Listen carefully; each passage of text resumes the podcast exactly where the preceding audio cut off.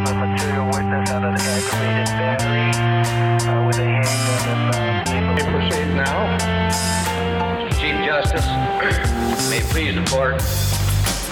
This case concerns itself with the conviction of a defendant Thank you, gentlemen. The case is submitted. We'll hear arguments next in uh, Batson against Kentucky.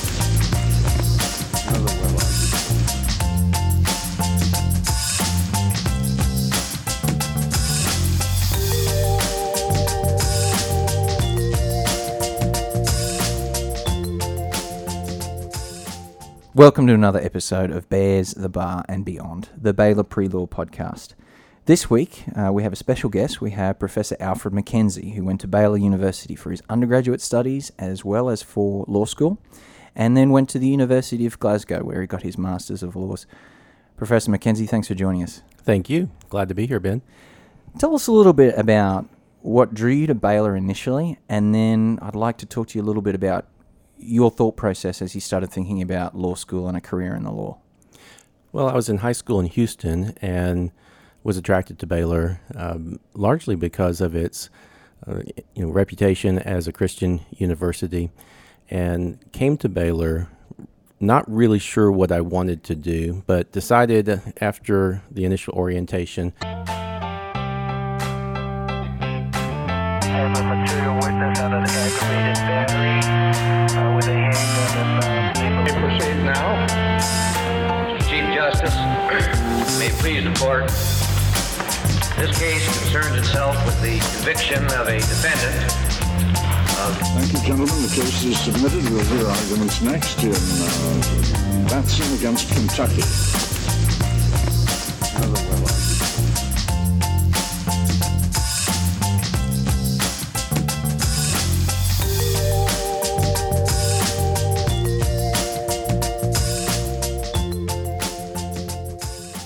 Welcome to another episode of Bears, the Bar, and Beyond, the Baylor Pre Law podcast.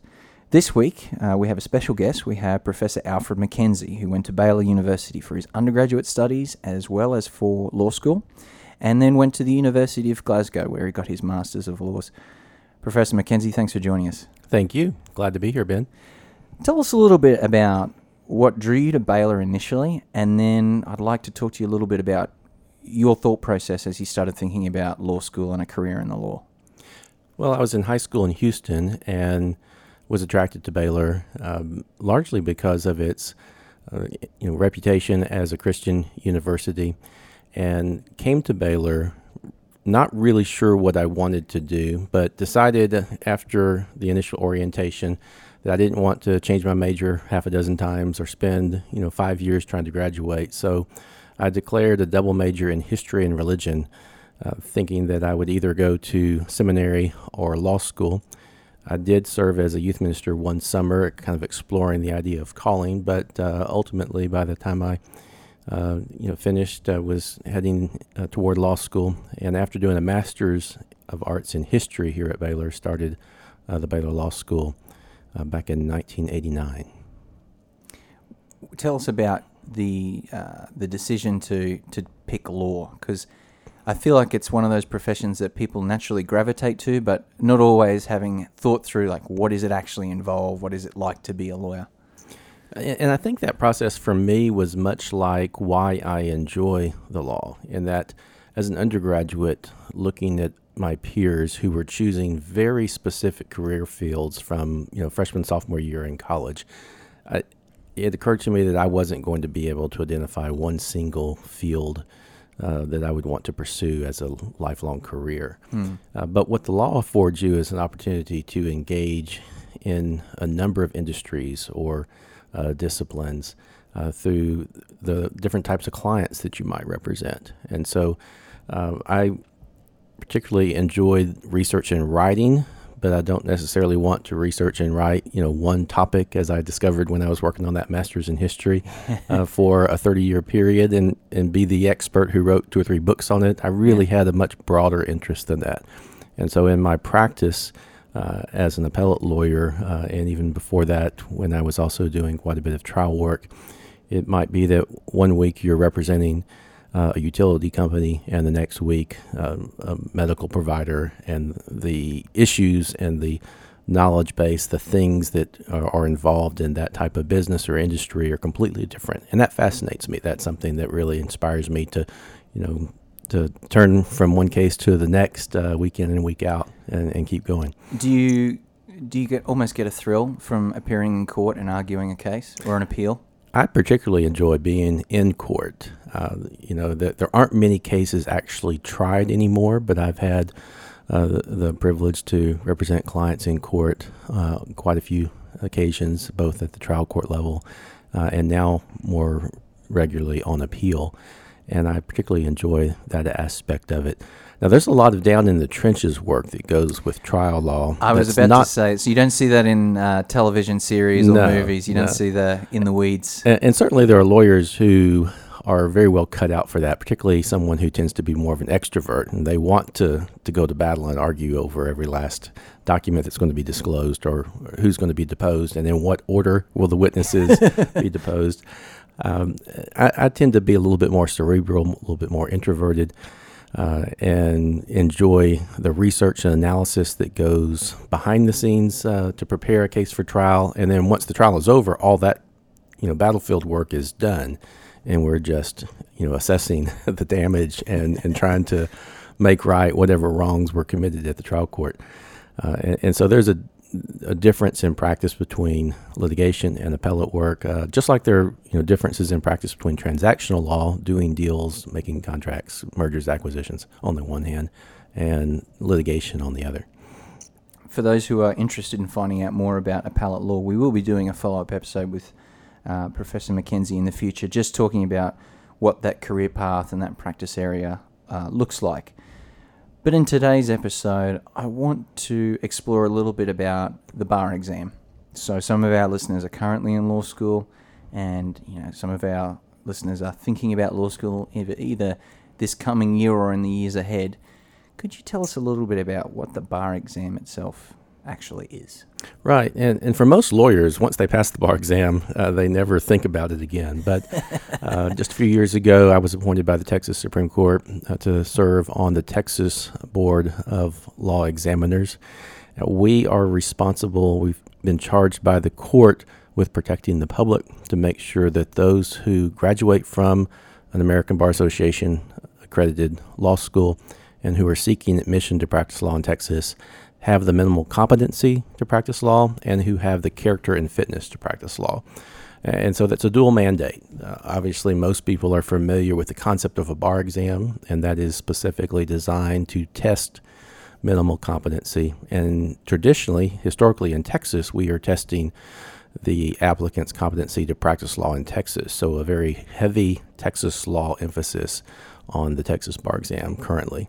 Um, the character and fitness issue is something that even undergraduates need to be thinking about and be mindful yeah. of um, because th- that really begins with the application to law school. Law schools are going to ask questions about the applicant's character and fitness uh, because they don't want to allow someone to matriculate at their campus, pay three years of tuition, and graduate only to find out they're not going to be allowed to practice law.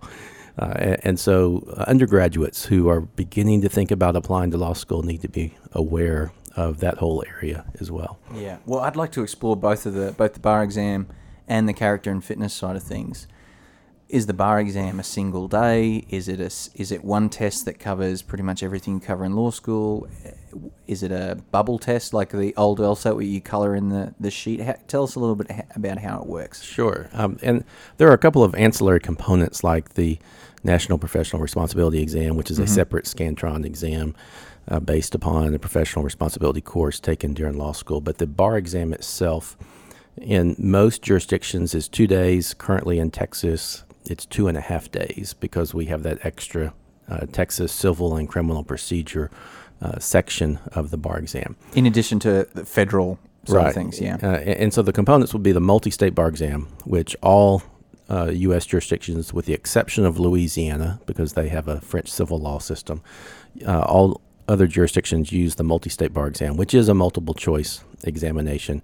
Uh, designed to test uh, analytical reasoning and application of law to facts. Uh, and so it's based upon uh, kind of common principles of law throughout the United States. Uh, then another component is the multi state practice exam, where the examinee is given a scenario. For example, a partner comes to you and explains an ethical dilemma within the firm. Mm. What do we do? And you're given a packet of information. Uh, you have to evaluate the rules and the law and the scenario and write a memo. Uh, another administration, it might be a, a, bench brief for the, the court. Or there are different scenarios that allow the uh, board to see kind of if you are practice ready. So that's a more practical examination. Uh, and then where Texas differs from the uniform bar exam currently, and I'll get back to the UB in a moment, is that Texas has uh, Texas essays. So a full day of the bar exam consists of 12, um, basically 30 minute, but you have to allocate your time mm. uh, on your own. Uh, essays on various areas of Texas law, like Texas wills or family law, oil and gas, um, you know, things of, of, that nature that, that test the minimal competency to practice in Texas. And and of course, it's more than just memorizing. Too, you've got to be able to apply it to the the situations that they give you. That's right, but you can't come in and just use your logical reasoning uh, and hope to get by, uh, and that's uh, that's something that really is important to Texas practitioners. When lawyers hire recent graduates, they want to know they understand the basics of mm. Texas law. Uh, and, and, so recently, uh, October of 2018, the Texas Supreme Court uh, issued a preliminary order adopting the Texas Uniform Bar Exam uh, or the Texas Task Force on Bar Exams recommendation uh, to use the Uniform Bar Exam in Texas beginning in February 2021. I say preliminary because it, currently the court is reviewing the rules that would be required to implement that. So there are a lot of details yet to come. Uh, how long will your UBE score be good for? You know, what is the minimum score going to be? All of those things are under consideration and probably be forthcoming by this summer. Could you just explain what, what the UBE actually is and, and what might be some of the benefits of, of having it here in Texas? Right. The Uniform Bar Exam is actually fairly new and remarkably has been embraced very quickly by now 32 states plus the District of Columbia. Texas would be the 33rd state. Mm-hmm. Uh, and it's basically designed to recognize we live in a much more mobile society, even in the professions. Mm. So previously, if you go to law school in Texas, take the Texas bar exam, and you practice in Texas, but within a year you decide uh, to move to Colorado, you've got to apply to the Colorado bar, take the Colorado bar exam, uh, and and basically start over. Uh, and if you go to law school somewhere else and you don't know which jurisdiction you want to take the bar exam in, you may be taking two or three bar exams over the course of 18 months. Was there some courts that would recognize other states if you'd practiced for a certain period of time, like five or seven years? Right. So in, in Texas, for example, uh, the recipro- uh, reciprocity rule is that if you practice, actively practice law for five of the last seven years, in another jurisdiction, then we will still do the character and fitness evaluation, but we will accept your bar admission and practice experience uh, in lieu of a new bar exam. Uh, now, that doesn't mean you can go to law school and then uh, do something else for five years mm. and apply. You, you, have to actually be practicing to keep your knowledge base current uh, and your familiarity with the law current. Uh, but that's kind of on the the later end of kind of a mid career move. Yeah. But for students who are very mobile in those first two or three years, they would have to take right. uh, a new bar exam until the UBE. So the UBE was designed to make the exam more uniform. Uh, all but Louisiana use the multi state bar exam one day of the current exam. And the UBE then would require us to switch from Texas essays to the uniform uh, essays and it's just half a day, six essay questions, and then the other half day is that multi-state practice exam. Uh, Texas currently only has one of those units, and we're, we're going to be going to two with the UBE. So it, it, shortens the exam to two days, but there will be a separate Texas law online course and Texas law course taken online mm-hmm. sometime uh, up to a year before you take the Texas um, bar exam uh, or the UBE somewhere else. Uh, and anytime after that when you're applying for admission. So you would still have some expectation of learning Texas law, but it's going to be much more focused on the things that are unique to Texas. I mean, that sounds like it's going to encourage people who may have considered Texas schools but have may may have wanted to get their training here and then go somewhere else. It seems like that would be beneficial to them because they can just take that UBE and, and, and use that to if, as long as they're going back to one of those other 32 states. Right, and I think it works both ways. I Yeah. think it would uh, give a lot more, for example, Baylor undergraduate students trying to determine where to go to law school, uh, freedom of thinking, well, I know I want to practice in Texas, and so maybe it makes sense to go to law school in Texas. And there still certainly are advantages Yeah. to that. Definitely. Uh, whether it be networking or actually taking a deeper dive to learn Texas law because you're in the practice in Texas.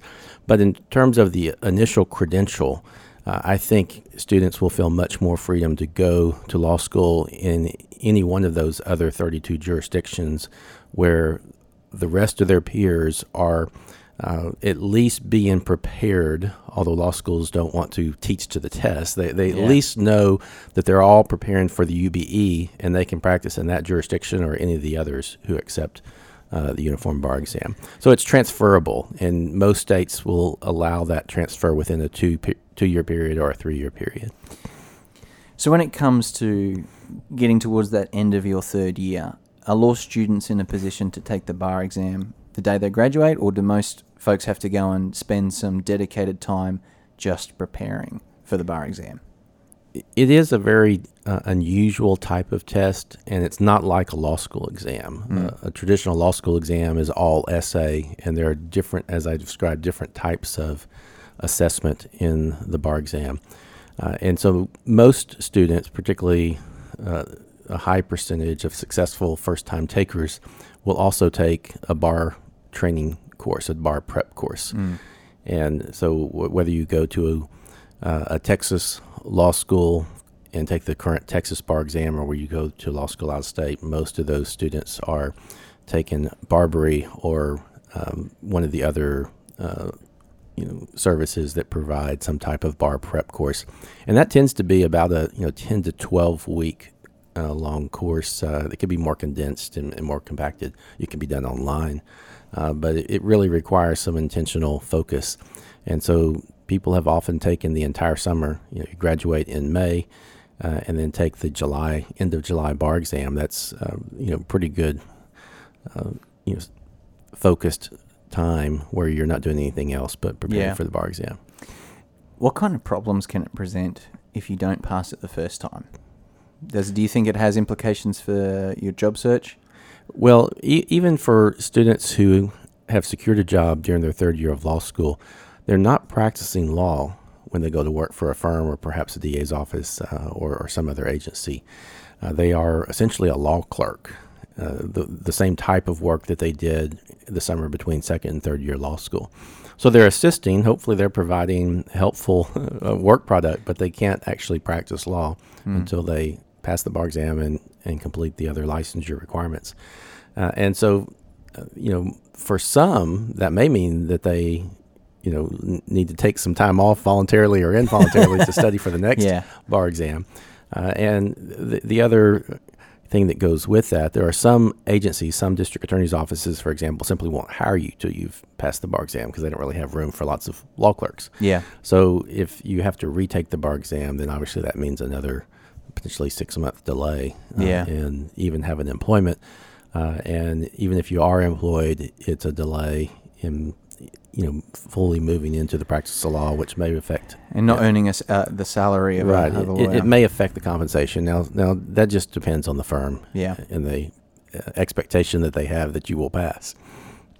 It must be a very daunting test to go into, though, after you've gone through those three years of law school, and then you've got these two or two and a half days, depending on where and when we're talking about, that has this big bearing on on what happens next. and and you can feel that in the room. Uh, it is one of the most stressful environments uh, that a student could walk into. You know, um, it, everything's on the line, and they know that it's going to be six months before they have another shot at this. Yeah. And sometimes that puts people in the worst possible place from a confidence versus anxiety uh, standpoint. Yeah. Uh, so, you know, when the board of law examiners talks to people about preparing for the exam, you know, it's kind of a whole health type of a concept. You know, you need to study, but you also need to take off several days before the exam to recuperate from the study. You need to exercise, eat well. You know, don't try anything new like five hour that five hour Five energy drink in the morning right of. before bar exam. That I've seen that not work so well.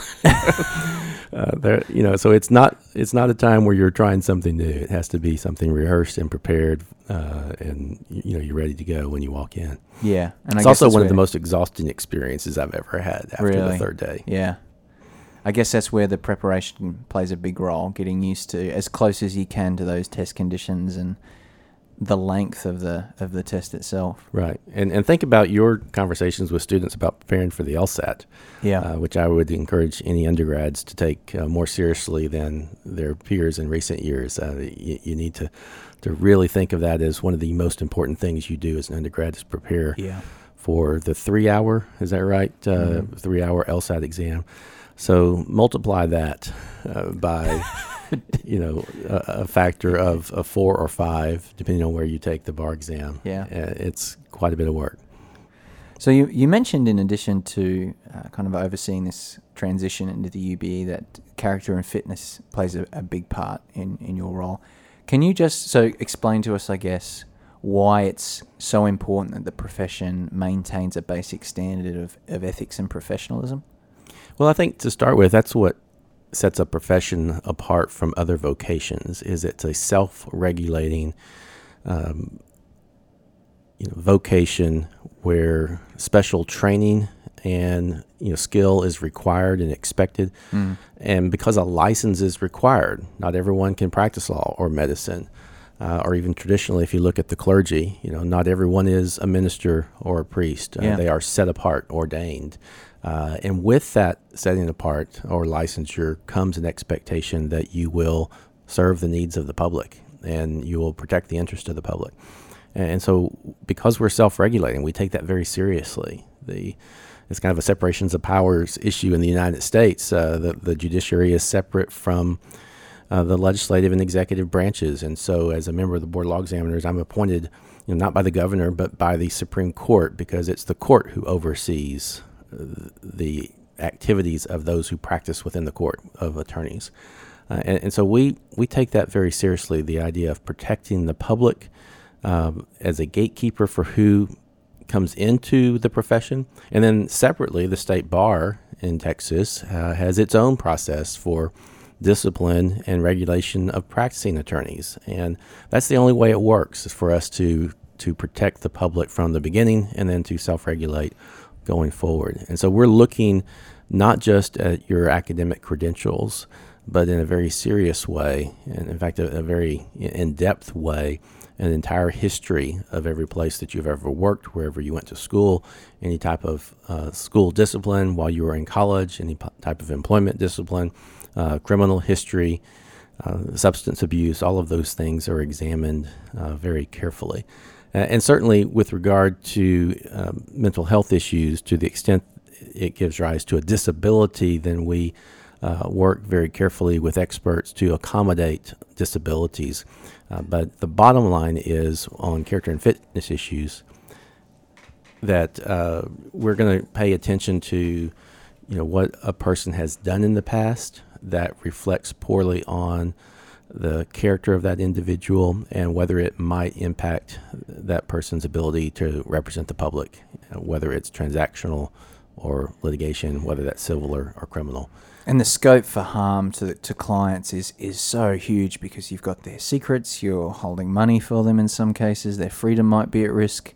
You've got to have people who are have a certain standard, I think, of, of behavior and ethics for, for that role. That's right. And you can teach skills, but sometimes, uh, you know, I hear people say, and this might get into more of a theological question, you can't teach good character. Um, Yeah. I hope that, you know, that there's still room for redemption when, when character has gotten off on the wrong foot. But uh, our job in protecting the public is not to hold someone's hand and walk them through that type of recovery, you know, from bad judgment calls in the past. Uh, and so when people come to us with a history of problems, they have to demonstrate that they have uh, turned a corner and they're no longer engaging in whatever activity it is that might suggest uh, that they shouldn't be practicing law in Texas. And I guess there's a different approach depending on the conduct too, right? So if there's an element of deceit or, or fraud in prior conduct, surely that's got some real real red flags as opposed to maybe someone who you know was arrested as a minor in possession or something along those lines. Oh, well, that's right. In fact, that's what I tell students. Um, the easy one is the rules tell us, unless we waive it for some extenuating circumstances, that a person with a felony conviction can't even apply to the Texas bar for five years after they have completed their sentence or probation.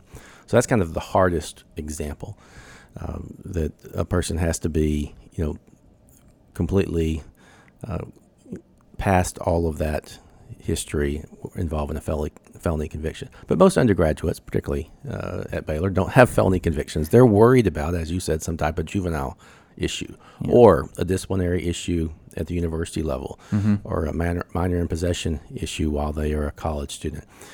And unfortunately, many students will read the law school exam and try to find loopholes in the way the questions are worded, and they rationalize this is not really uh, responsive to the question, so I'm not going to disclose the DWI.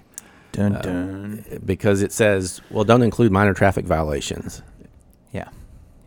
and I don't know how it is, but some people have actually appeared before our board at a hearing. This is giving you an idea where it goes.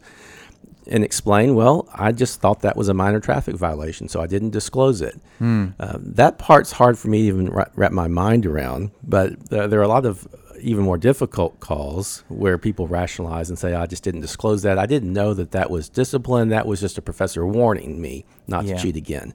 Uh, and the, the questions are very broadly worded. And the advice I have is when in doubt, disclose. Yeah. And if it's an issue that you're not sure how it's going to affect you, get some advice from Ben Cooper or from some other pre law advisor on how to best present the story and maybe whether there are other people who were involved, um, for example, at the university, who can write a letter uh, of recommendation or an explanation of what happened. Uh, you know, there are ways as an advocate, a future lawyer, that the the evidence can be put forward in the uh, the light that shows you have learned from it uh, and that you have made a commitment to avoid the things that you are actually responsible for uh, without trying to make excuses for it and without trying to place the blame on others uh, yeah. when the reality is we understand that, that often uh, the, the allegation is not completely accurate and that there's some things you are responsible for and some things you weren't uh, and, and you have to present all that in the, most candid way possible um, being thoughtful in how you do it uh, and then let the board uh, deal with it most things that are minor, uh, particularly juvenile issues, just need to be confirmed that that's indeed what the charges uh, are, and we do a full background check with the FBI and local law enforcement, mm-hmm. employment history, and so forth. Uh, as long as those things are confirmed, then they don't become uh, an issue of character. What becomes an issue of character is when someone signs their law school application or their application to take the bar exam and they lie about uh, yeah. those things by not disclosing them, and and that's where we'll have a hearing to determine whether that was something deliberate or was an oversight, uh, and if it either way, you know, what are they doing about making sure that sort of thing doesn't happen again? And what, what kind of things are you considering in, in the hearing? Are you looking to, to establish the veracity of, of their response or whether they were willfully dishonest? That's right, and sometimes it's it's right there sitting across the table yeah. uh, in the conference room, much like this one, where we're just looking at the applicant and realizing that person has some mature, you know, growing up to do. They need yeah. to mature in their understanding of responsibility, um, and, and, so that person may be denied and have to come back a year later and apply again um, on certain issues, uh, and this tends to be more common with regard to substance abuse issues. Uh, they're admitted on a probationary license with the uh, obligation to seek treatment for, mm. for their uh, substance abuse issue during that one year or two year period. And they can only convert to a full license upon completion of a, a treatment. Does it limit the kind of work that they can do? No, a, a probationary license uh, is is still uh, fully going to authorize the person to practice law. It just places restrictions on uh, you know, their their ability to well, it's going to put, put requirements or conditions uh, upon them. So they would either, if it's a if it's a drug issue, they might have to take a random drug test from time to time. Mm-hmm. If it's uh, you know some type of other character issue, perhaps they have an attorney mentor, uh, which the state bar uh, coordinates, where they meet with that person every couple of weeks or every month, uh, just to make sure that they're on the right track. Before someone goes and spends three years in law school and, and all the, the costs that's associated with that, if they know that there are some issues that may present some challenges to, to admission to the profession, is there a way that they can seek some kind of declaration beforehand? Well, not before going to law school. Uh, certainly, they should seek advice uh, from, and, and maybe even call some law school admissions officers, um, you know, to see what what the law school's perspective might be. Uh, they're going to have to disclose this anyway when they apply, so it's not like they're they're yeah. needing to keep that secret. So you know, they might want to seek some informal advice. Now, in Texas, once um, you start law school in a Texas law school, you can file an application uh, or a, de- a declaration of intent to practice law in Texas, and the character and fitness investigation will be done during your first year. Uh, but if you don't go to law school in Texas, you wait till your third year to apply to take the Texas bar exam, and your character and fitness evaluation is done at that time. Very interesting. Well, I think it's it's a good point for us to realize that the maturity has to start now. You know, think you think, am is what I'm about to do a sensible thing, even though everyone else might be doing it, because those kind of mistakes can have consequences, right down down the road. And if this is a career goal that is something you're really passionate about, then it's important to limit scope for mistakes. That, That's right. And uh, again, I guess I'm just uh, I'm dating myself. Uh, you know, like I said, I graduated from uh, law school a few years ago, 1991. Um, things were a little different then. Things that I've heard at hearings that can't get out of my mind uh, that I just didn't understand were part of the common conversation among current students uh, are excuses like, well, I was still identifying as a college student when I did that. Yeah. I thought of going to college as my entry into full blown adulthood when Yeah. I was moving out of my parents' home and was responsible for myself. Uh, that doesn't seem to be fully embraced. And so I would encourage anyone who is looking at going into a profession to, to start uh, acting like and living like uh, an adult uh, from the moment they begin the, the college experience and recognizing that decisions that are made and groups that you participate in activities with uh, are made with a view toward the future, and that everything you do, particularly with social media now, uh, is going to be out there. Uh, That was going to be my follow up question: Is ha- have you s- had some cases where social media has been the issue in in terms of character and fitness? Like people have posted particular things, or you know, pictures of them partaking in illegal activity or anything like that. it's certainly part of the investigation uh, if if there's something specific that doesn't seem to be adding up, but that's not been kind of the front and center issue on Yeah. cases that I've seen on the board of law examiners. Now, I have seen that in the practice of law. Uh, it's very much the case that in an employment dispute, for example, that uh, both the employee who's complaining about some type of wrongful termination or discrimination uh, is going to be fully investigated by the attorneys on the other side in all of their social media Yeah, post, and the manager of the business uh, who's accused of doing something. You know, the, the plaintiff's attorneys are going to uh, investigate all that, and then beyond that, jurors' social media is investigated by attorneys preparing for trial. They have a list of who the potential jurors are for that week, and they're all going to be investigated. There are lots of continuing education programs now on how it would be malpractice not to fully understand the social media uh, footprint of a prospective juror who's going to decide your client's case. Well, I guess I guess for you and I, social media was a new thing at some point. We had it, we didn't have it, and then we did. Whereas most college students have never known a time where social media didn't exist, and so there's this kind of comfort level, I guess, that comes with it, and you, you get overly comfortable I think with, that's with right. what yeah. you put on online. Things that we would have thought of as purely private, um, the attitude tends to be, at least in my observation, oh, everyone knows it anyway, so why should I bother Yeah. keeping certain things uh, private? Well, employers will certainly do their due diligence before even hiring you. They'll they'll look at your social media and see. Now, I, I've learned Baylor students in my pre law courses tend to be pretty conscientious about things like that. Yeah. Um, but I've heard stories of admissions officers from other law schools talk about, you know, everything from the name of their email address, is Yes. still scandalous high school, you know, type stuff, Yeah, to don't, don't do that, yeah, please. uh, to, to things on social media. I mean, all that needs to be cleaned up uh, at the beginning of a college career and then uh, focused on networking and preparing to enter the professional world. Yeah, and I think I think probably mindset's important. So this this this, this term of college kid has crept in, and I would encourage our pre-law students to not think of themselves as college kids. They're college students, Right. You know, preparing for professional life, and that brings with it a certain standard and certain expectations, and we certainly want you guys to, to live up to that. You know. Well, Professor Mackenzie, thank you very much. It looks like there's some very interesting changes coming in the next few years for people in law school here in Texas and those who will follow shortly after. Uh, have you got some uh, some recommendations on how students can perhaps stay uh, abreast of what's happening with with bar? Is that the uh, changes to the bar exam?